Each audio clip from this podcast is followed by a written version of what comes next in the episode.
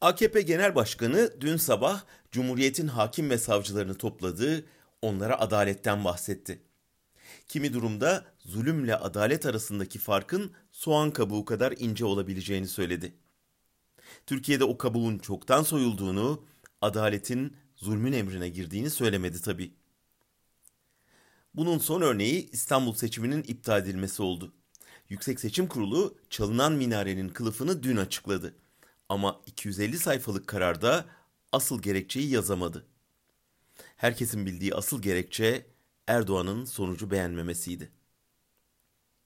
Gerekçede iktidar partisinin uzun zamandır dillendirdiği çaldılar iddiasına dair bir kanıt bulunmadığı gibi Erdoğan'ın oy çaldıklarına dair elimizde görüntüler var sözünün de Kabataş'taki türden bir yalan olduğu anlaşıldı.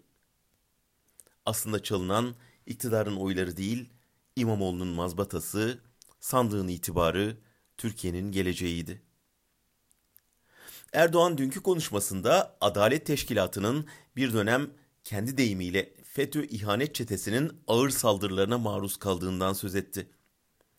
Oysa o çete yargıyı katlederek iktidar muhaliflerine kan kustururken keyifle kenardan seyrediyor, yapılan katliamın siyasi meyvelerini topluyordu.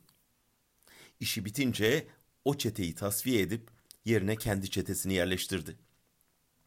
Yüksek Seçim Kurulu'nda İstanbul seçiminin iptali için oy verenler işte o çete mensuplarıdır.